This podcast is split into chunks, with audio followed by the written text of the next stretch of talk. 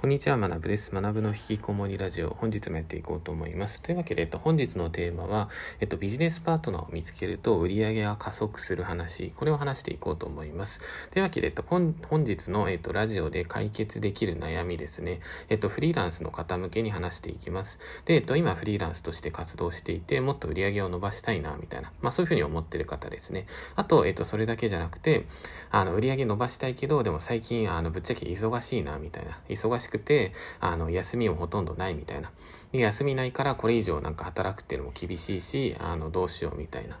で、かといって、そのフリーランスってまあ結構こう走り続けないといけないじゃないですか。で、走り続けないといけなくて止まったら売り上げが下がっちゃうし、まあどうしたらいいかなみたいな。まあこういうふうに考えてる方向けに話していこうと思います。というわけで、えっと、本日の、えっと、ラジオですね、えっと、3本立てになっています。で、チャプター1が、えっと、ビジネスパートナーを見つけると売り上げが加速する話ですね。で、チャプター2が、えっと、ビジネスパートナーの探し方を、えっと、話していきます。で、チャプター3、一番最後が、えっと、パートナーと組む際のの手順ですね。まあ、どういったステップでパートナーと組んでいくと、こう、スムーズに連携できるかってところ。まあ、これをちょっと話していこうと思います。というわけで、じゃあ早速チャプター1ですね。えっと、ビジネスパートナーを見つけると売上が加速する話。で、あの、これなんで売り上げが加速するかっていうと、あの、これすごい簡単なんですけど、あの、自分の得意なことにフォーカスできるからですね。で、得意なことにフォーカスして苦手なことは外注する。まあ、これだけですね。例えば僕の場合だと、もう引きこもってこう、コツコツ作業するのが好きなのので、あの、いちいち外に出たりとか、あとはまあ誰かとこう、 Zoom とか、まあそういった Skype とかでミーティングとか、まあそういうのぶっちゃけ、あの、苦、苦手までは言わないかもしれないですけど、全くまあそこ得意なわけじゃ、得意じゃないんですね。まあだから、あの、フリーランス時代っていうのは、まあエンジニアとかやってた頃です、ややってた頃ですね。そういう頃っていうのは、あの、僕は基本的に家でこう、ウェブサイト制作とか、まあ SEO とかってずっとやるみたいな。で、パートナーがその外に出て営業とかをして、で、それで案件を持ってくるみたいな。まあそんな感じで、あの、二人のチームでですね、これでずっとあの、活動していました。まあだから、あの、まあそんな感じでやったから結構まあ効率的に、あの、収益を上げたりとか、まあできたわけですね。で、あの、まあエンジニアの方だったらわかるかもしれないんですけど、まあお客さんとこう、密に連絡するとか結構しんどいじゃないですか。あとまあ作業中に電話とかかけられると正直だるいですし、だからそういった場所は営業パートナーに、まあ、ある種全てこう外注するんですね。で、この外注するっていう時に別にその、なんていうんですか、相手に申し訳ないとかって思う必要一切なくて、で、なんでかっていうと、えっと、自分の苦手なことっていうのは、あの、裏返してみると、パートナーの得意なことであるんですね。だから僕の場合だと、お客さんとその、なんか話、話をするとか、お客さんと連絡を取るみたいな。まあ、こういうの完全に苦手だし、まあ別になんかこんな話しないで、なんか全全部もうチャットで終わらせればいいじゃんみたいな。むしろそのチャットすらもやりたくないなみたいな。僕はそういうふうに思ってたんですけど、まあ、僕のパートナーとかっていうのは、あの、密に連絡を取って、そこで信頼関係を結んで、またそのお客さんから新たな人をこう紹介してもらうみたいな。まあ、そこまで見据えて動ける、あの、パートナーとか僕昔いたんですね。で、あの、まあ、そういった方と組むと、まあ、お互いその、なんていうんですか、得意な場所をこう、活かし合えるじゃないですか。まあ、だからこんな感じで、あの、ビジネスパートナーぜひ探していった方がいいと思います。まあ、ただ、ビジネスパートナーを探す前に、まずはやっぱり自分のスキルっていうのは身につけないといけないので、まあ、もしこれ聞いてる方で、まあ、すでにスキルをお持ちの方だったら全然いいと思います。そしたらもうパートナーガンガン見つけていきましょう。まあ、最初はもう2人でいいと思いますね。営業と、あの、デザインとか、営業と開発みたいな2人チーム。まあ、それでやるだけでも売り上げ全然上がると思います。という感じですね。ね。以上が、えっと、チャプター1となります。で、続いて、えっと、このままチャプター2進んでいきます。ビジネスパートナーの探し方ですね。で、えっと、ここに関しては、えっと、3つの方法っていうのがあるので、これを順番に解説します。で、あの、3つの方法に入る前に、えっと、最初に方程式っていうのを説明しますね。で、あの、これ、今から話すのは、数式なんですけど、まあでも数式って言っても、これ、すごい、あの、シンプルですごい簡単なものなので、まあぜひ一回頭に入れてください。で、どういう数式かっていうと、えっと、接触回数かける制約率イコールパートナーの数ですね。で、これ、まあ恋愛とかも多分一緒なんですね。まあ僕別に恋愛得意じゃないんで、まあその人のこと何も言えないんですけど、えっと、接触回数、まあどれだけこう、例えば男性がなんか彼女を作りたいみたいになったら、どれだけこう女性に接触をするかみたいな。で、接触してかける制約率ですね。どれだけ、あの、彼女にこのコンバージョンさせていけるかみたいな。まあそんなところですね。で、そうするとパートナーの数みたいな。だから100人に接触して制約率が1%だったら、そしたら、えっと、彼女の数っていうのが1名になりますよね。まあ、こんな感じで、あの、ビジネスパートナーにおいても、恋愛のパートナーにおいても、まあ、どれだけ接触するか。で、どれだけ接触して、そこからどれだけ制約させていけることができるか。まあ、これが、あの、パートナーの数につながっていきます。じゃあ、えっと、これビジネスで置き換えたときに、方法3つありますね。で、まず、えっと、方法の1つ目、えっと、自分の知識を分かりやすく発信すること。これが、えっと、すごいシンプルで、あの、なんていうんですか、いい方法だと思います。で、なんでこれが有効かっていうと、えっと、方程式で考えればわかるんですね。で、自分の知識を分かりやすく発信することによって、まず接触回数っていうの増やせるじゃないですか。まあ、要するに、その自分の知識を発信するだけで接触回数ってまあ増えていくじゃないですか。その、例えばツイートするとか、あとはブログを書くとか、あとまあノートを書くでも何でもいいんですけど、そうすると、まあ接触回数、自分のスキルっていうのはこう表にこうパッパッパってま表示されるというか、まあ、回数増えますよね。で、プラスでこれ分かりやすく発信っていうのも重要なんですけど、知識を発信するときに分かりづらかったら接触回数が増えたとしても成約率って上がんないんですね。でも分かりやすい知識を発信している人っていうのは、接触回数とセットでその制約率っていうのを上げることができるんですね。で、そうするとパートナーが見つかりやすいと。まあ、だから僕がやっていたことどんな感じかっていうと、自分の知識とか SEO の知識、ワードプレスとか Web 制作の知識をもうブログにずっと書いていくんですね。分かりやすく。で、分かりやすくやりながら、かつ、あの、制約率も高めないといけないので、あの、記事とかブログとかの途中に営業パートナー募集してますみたいな、まあそういう文章を入れておくと、まあそうすると、えっと、ビジネスパートナーがこう見つかっていくみたいな、まあこんな感じの流れですね。これがまず方法の一つ目。で、方法の二つ目っていうのが、えっと、イベントに参加しつつ名刺を配るっていう、まあこれも、えっと、結構ありだと思います。で、イベントに参加するってどういうことかっていうと、これがまず接触回数を増やすじゃないですか。で、接触回数を増やしただけじゃ意味なくて、制約率上げないといけないですよね。で、制約率どこで獲得していくかっていうと、名刺ですね。で、あの、なんか、例えば、あの、プログラミングのイベントに参加しますと。で、イベントに参加して、で、それで、あ、エンジニアの、なんか、学ぶと申しますみたいな感じで、名刺渡しとくじゃないですか。で、名刺渡した時に、まあ、できればなんですけど、その名刺に、例えばそのバーコードとか入れておいて、で、そのバーコードをピッてやると、あの、バーコードで QR か。QR コードをピッてやると、そうすると自分のポートフォリオにそのまま繋がるみたいな。まあそんな感じでやっておけば、そしたらそのエンジニアとかの、エンジニア向けのイベントとかに参加した人に、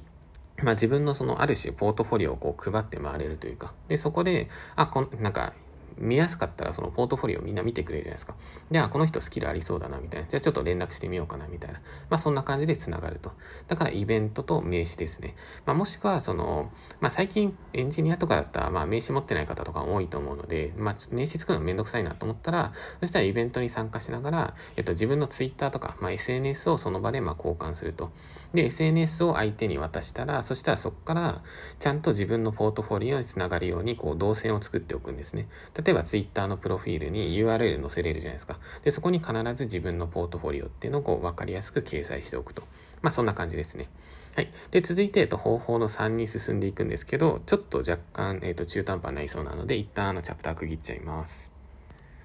はい。では続いてですね、えっ、ー、と、方法の3進んでいきます。で、これどういうふうにやるかっていうと、えっ、ー、と、フリーランスの友達を増やしていく。まあ、これすごいシンプルなんですけども、これだけですね。で、じゃあフリーランスの友達を増やすと何がいいかっていうと、まあ、まず、えっ、ー、と、接触回数っていうのはまあ増やせるじゃないですか。しかも、えっと、友達なんで、まあ、制約率も同時に高かったりするんですね。まあ、だから単純に、あの、まあ、これって別に、まあ、積極的に動かなくても、いずれ達成されることでもあるんですけど、あの、フリーランスとして活動していくと、まあ、基本的にあの、身の回りってフリーランスの友達増えていくんですよ。で、増えていくと、まあ、友達同士だったらもうお互いのことをまあ信頼とかするじゃないですか。で、信頼していて、で、あの、ちゃんとそのスキルアップっていうのをしていけば、そしたらそのフリーランス同士でこう仕事の交換をし合うみたいな。まあ、こういうことってよくあるんですね。で、あの、僕の場合どんな感じだったかっていうと、あの、もともと、タイのあのイサラハウスっていう、まあ、シェアハウスがあったんですけど、そこに僕はずっと住んでいて、で、それでそこはまあフリーランスがみんな住んでいたんですね。で、あの、僕自身も、えっと、そこに住みながらウェブ制作とかの仕事をしていて、で、それでまあ基本自分がちょっと忙しいなとかテーマあんなになっている時は、あの、同じ家のまあ住居人がいたんで、まあ住居人にあの仕事をお願いしてましたね。あ、これちょっとコーディングの案件なんだけどやってくれない？みたいな感じで。で、あの、まあ、そこの同じ住居人も優秀だったので、あの、なんていうんですか、もうめちゃくちゃこう、高品質で仕上げてくれて、僕も大満足みたいな。あと、まあ、それだけじゃなくて、まあ、こういったその、まあ、密なつながりっていうのがあると、まあ、フリーランス同士で一緒にそのサービス作りましょうみたいな、そういう話も結構出てくるんですね。で、その際に、じゃあ僕が住んでいたシェアハウスでどんなことが起きてたかっていうと、えっと、まずエンジニア、まあ、天才エンジニアみたいな人が一人いて、で、プラスで、えっと、ビジネス的な、えっと、スキルを持ってる人が、えっと、一人いて、で、もう一人またエンジニアがいるみたいな、まあ、それぐらいなんか、三人のチームみたいなのがあったんですけど、けどまあ、その3人チームで、なんか新規サービスを作って世の中にリリースして、で、それで売り上げを作るみたいな、まあそういうことをやったりもしていましたね。まあだから、あの、こんな感じで、まあ、以上今回3つの方法をお話ししたんですけど、まあ、基本これを繰り返していけば、あのビジネスパートナーって、まあ、増やしていけると思います。まあ、とはいえ、あのこれって、じゃあ例えば今日から動いて来週に見つかるかとか、今日から動いて今月中に見つかるかとか、来月見つかるかみたいな、まあ、そんな感じですぐ見つかるもんじゃないんですね。で、そのためには、あの見つけるためには、やっぱ継続的に動いていって、かつその制約率を上げていくっていうところ。だから自分の知識をまず発信しましょうと。で、あとはそういったフリーランスのネットワークっていうのをま増やしていきましょうと。あとはまネットワークだけじゃなくて、もうシンプルにその友達とかですね、っていうのを増やしていくと。まあ、こういうふうにやると、接触回数と制約率っていうのを徐々に上げていくことができるので、まあ、だからそれで、あの、いずれパートナーっていうのは見つかっていくかなっていう、まあ、そんな感じですね。だから、あの、まあ、一つだけちょっと注意点話すと、あの、初対面の人に、まあ、なんかいきなりビジネスパートナーになってくださいみたいな、まあ、こういうことを言うのは絶対やめた方がいいですね。あの、まあ、たまにこういう人いるんですですけど、あの、明らかにそういう人って、あなんていうんですかね、まあ、信頼されないんですよね。あの、まあ、初対面でお互いのこと全然わかんないのに、まあ、パートナーになりようがないじゃないですか、正直なところ。で、あの、だから、あの、結構長い目線で動いていきましょうっていう、まあ、これが重要です。はい。で、続いて、えっ、ー、と、チャプター3進んでいきますね。一番最後です。えっ、ー、と、パートナーと組む際の手順ですね。で、あと、えっ、ー、と、どうやって、どういった手順で組んでいくかっていうのと、あと、そのパートナーと組むってなったら、売上分配もしていかないといけないので、そこの考え方、これ話して今回終わりにしようと思います。で、えっと、まず、えっと、結論ですね。パートナー、ビジネスパートナーと組む際の手順は、えっと、3ステップですね。で、手順の1っていうのが、えっと、まず、緩く組んでみること。で、手順の2が、えっと、良さそうだったら継続すること。で、手順の3が微妙だったら解体すること。もうこれだけなんですね。で、あの、この際に結構多くの人がミスってしまうのが、えっと、最初から完璧主義を持つことですね。あの、もう絶対いいパートナー見つけないといけないとか、このパートナーともうずっと一緒にビジネスやっていくんだみたいな。まあ、こういう思考を持つと、あの、正直いい人って見つからないですし、あの、まあ、そんなバッチリ合うパートナーってほぼ見つかんないんですよね、正直なところ。で、僕も、あの、バッチリ合ったパートナーっていうのが、正直過去を見返した時に、まあ、2人だけですね、正直なところ。で、他のパートナーとは、まあ、ちょっと仕事回したりもしたんですけど、まあ、あんまお互い合わないから結局長続きしないみたいな、まあ、そんな感じです。だから、大切なことは、まずはこう、緩く始めてみる。で、完璧主義は捨てて、で、かつ、えっ、と、お互いにこう、動きながら考える。走りながら考えるみたいな。まあ、そんな感じがいいかなと思います。って感じですね。で、あのそれで、まあ良さそうな継続で微妙なら買いたいっていうところで、あの、あここもう少しだけちょっとすいません、補足をすると、あの、微妙なら買いたいっていうところで、そのパートナーとかとも別にその一人の人とずっと一緒に組んでいくわけじゃないので、あ、ダメだったなと思ったら、もうシンプルにこうサクッとこう解体しちゃう、やめてしまう？まあそれで全然いいと思うんですね。あの、昨日も僕ちょうどツイートしてたんですけど、あの、まあ、ほとんどその動けなくなってしまう人の問題っていうのは完璧主義を持ってることなので、まあ、この完璧主義を捨てる？失敗してもいいやみたいな。失敗したら解体しようみたいな。失敗したら解体してもう一回再スタートしようみたいな。まあ、そんな感じですね。僕ももう散々失敗してきたし、あの、パートナーとかとも全然もうミスとかしまくってきたので、まあ、だから、あの、そんな感じでいいと思います。で、続いて、じゃあ、売上分配も話しますね。で、あの、営業マンと例えば組むじゃないですか。エンジニアと営業マンで組んだ時に、じゃあ何対何の比率で売り上げを分けるか。でなった時に、まあ、例えば参考までになんですけど、ウェブ制作とかを例にすると、僕はどれぐらいでやってたかっていう、やっていたかっていうと、えっと、82か73ぐらいですかね。まあそれぐらいで僕の方が多く取ってました。まあなんでかっていうと、まあ自分がこう手を動かすので、まあ時間使うじゃないですか。だから営業マンに、あの、例えば20万、30万とかっていう案件を持ってきてもらったら、手数料として、まあ20%と30%お渡しするみたいな、そんな感じですね。で、その20%、30%の、あの、なんていうか、決め方っていうところなんですけど、まあ、それは営業マン側がどこまでやってくれるかにもよりますよね。例えば仕事持ってきてくれて、それで丸投げされて終わりみたいな。それで30%渡すっていうのはちょっと多すぎると思います。でも、その一方で、仕事持ってきてくれて、で、それでお客さんとの連絡っていうのを全部営業マンがやってくれると。あの、なんていうんですか、案件のその、ちょっとしたその進行とか管理みたいな、それもやってくれるみたいな。まあ、だったら30%渡すみたいな。まあ、それもありだと思うんですね。まあ、ただ、ここに関しては、あの、まあ、結構、最初の頃って決めるの、綺麗に決めるの難しかったりするので、じゃあ僕はどういうふうにやっていたかっていうと、ここ絶対覚えておいてほしいんですけど、あの、手順2つなんですね。で、手順の1っていうのが、まずはもうざっくりの割合でいいから決める。もうどうしても決められなかったらもう半々でいいと思いますよ、最初は。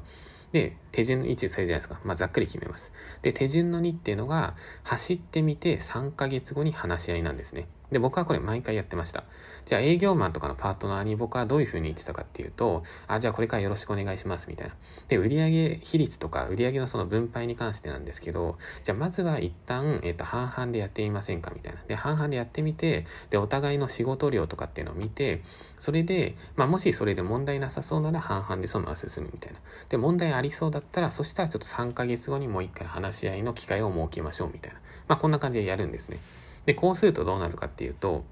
まあ3ヶ月後じゃないですか。で、フリーランスの仕事とかってそんなパンって入ってこないので、まあ結局3ヶ月後に話し合い、イコール一つの案件が終わったら話し合いしましょうみたいな。まあこれと期間的にまあ同じぐらいになるんですね。まあだから、あの、こんな感じで、まあまずはもうざっくり決めて走り出すこと。で、そこ、な、なんでこういうやり方がいいかっていうと、売上比率どうしましょうみたいな。まあそれで1週間も2週間も話し合っていたら、その間、お互いに売上ゼロなわけじゃないですか。で、しかも、じゃあ売上比率も決めましたみたいな。じゃあ29%対何みたいな、こう細かく決めるじゃないですか。じゃあいざ走ってみたら、その営業マンが仕事取ってこれない可能性もあるわけですね。意外とそのパワーなかったみたいな。まあだからそういうことをしてしまうと時間の無駄なので、まあだからあの大切なことですね。走りながら考えること。まあこれ僕常に頭に入れていることなんですけど、あの動きながら考えるっていう、まあなんか言葉もあったりするんですけど、僕はそうじゃなくて走りながら考える。まあこれぐらいの方がいいんじゃないかなと思います。というわけで今回はですね、あの以上となります。えっとビジネスパートナーを見つけると売上が、売上が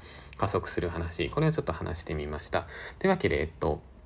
もう一回、じゃあ、まあ、若干だけ振り返ると、えっと、ビジネスパートナーを見つけると、まあ、売上が加速しますと。なぜなら、その自分の得意分野にフォーカスできるからですね。で、あの、自分が苦手なことっていうのは、そのパートナーが得意な、得意なことっていう、まあ、こういう関係で組むと、お互いに幸せになりますと。